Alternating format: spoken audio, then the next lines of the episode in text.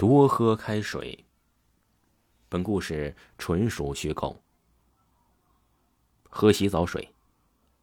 晚上，徐一凡在寝室里走来走去，拿着手机和女友呢在煲电话粥。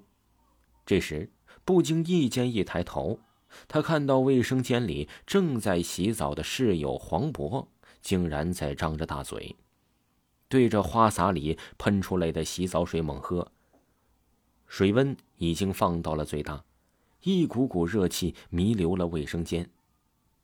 徐一凡看到黄渤的嘴都被烫红了，但黄渤依然十分口渴一样，咕噜咕噜的喝了花洒里喷出来的热水。黄渤不正常啊！意识到这一点后，徐一凡赶忙伸手推门，却发现门被从里面反锁了。徐一凡拍着门，大声的呼喊着黄渤，但是里面的黄渤却没有一点反应。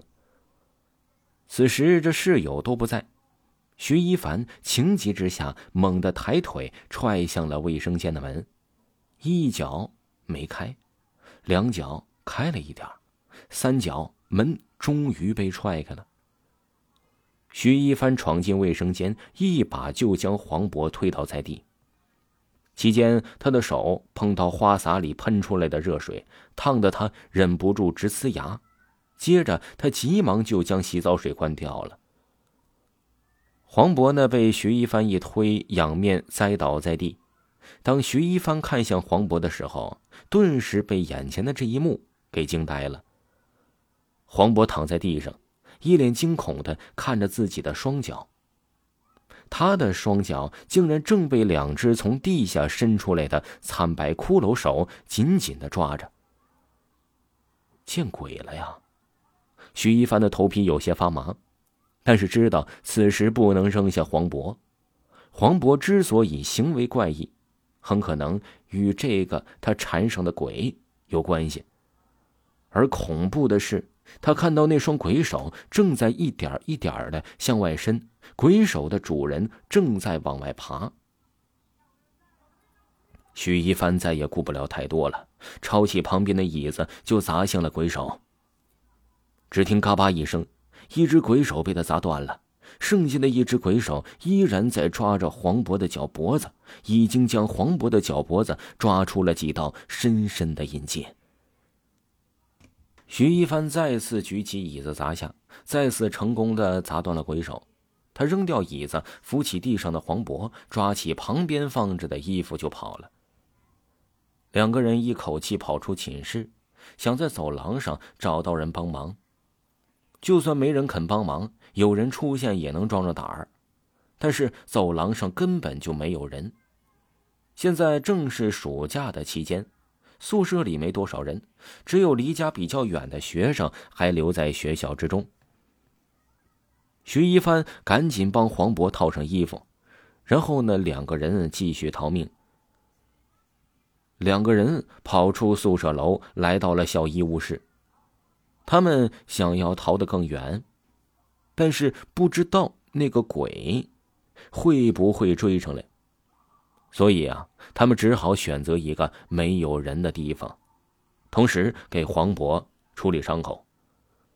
黄渤的嘴已经肿了起来了，嗓子呢，也已经是烫坏了，话都说不出来，眼睛里透露着无尽的恐惧。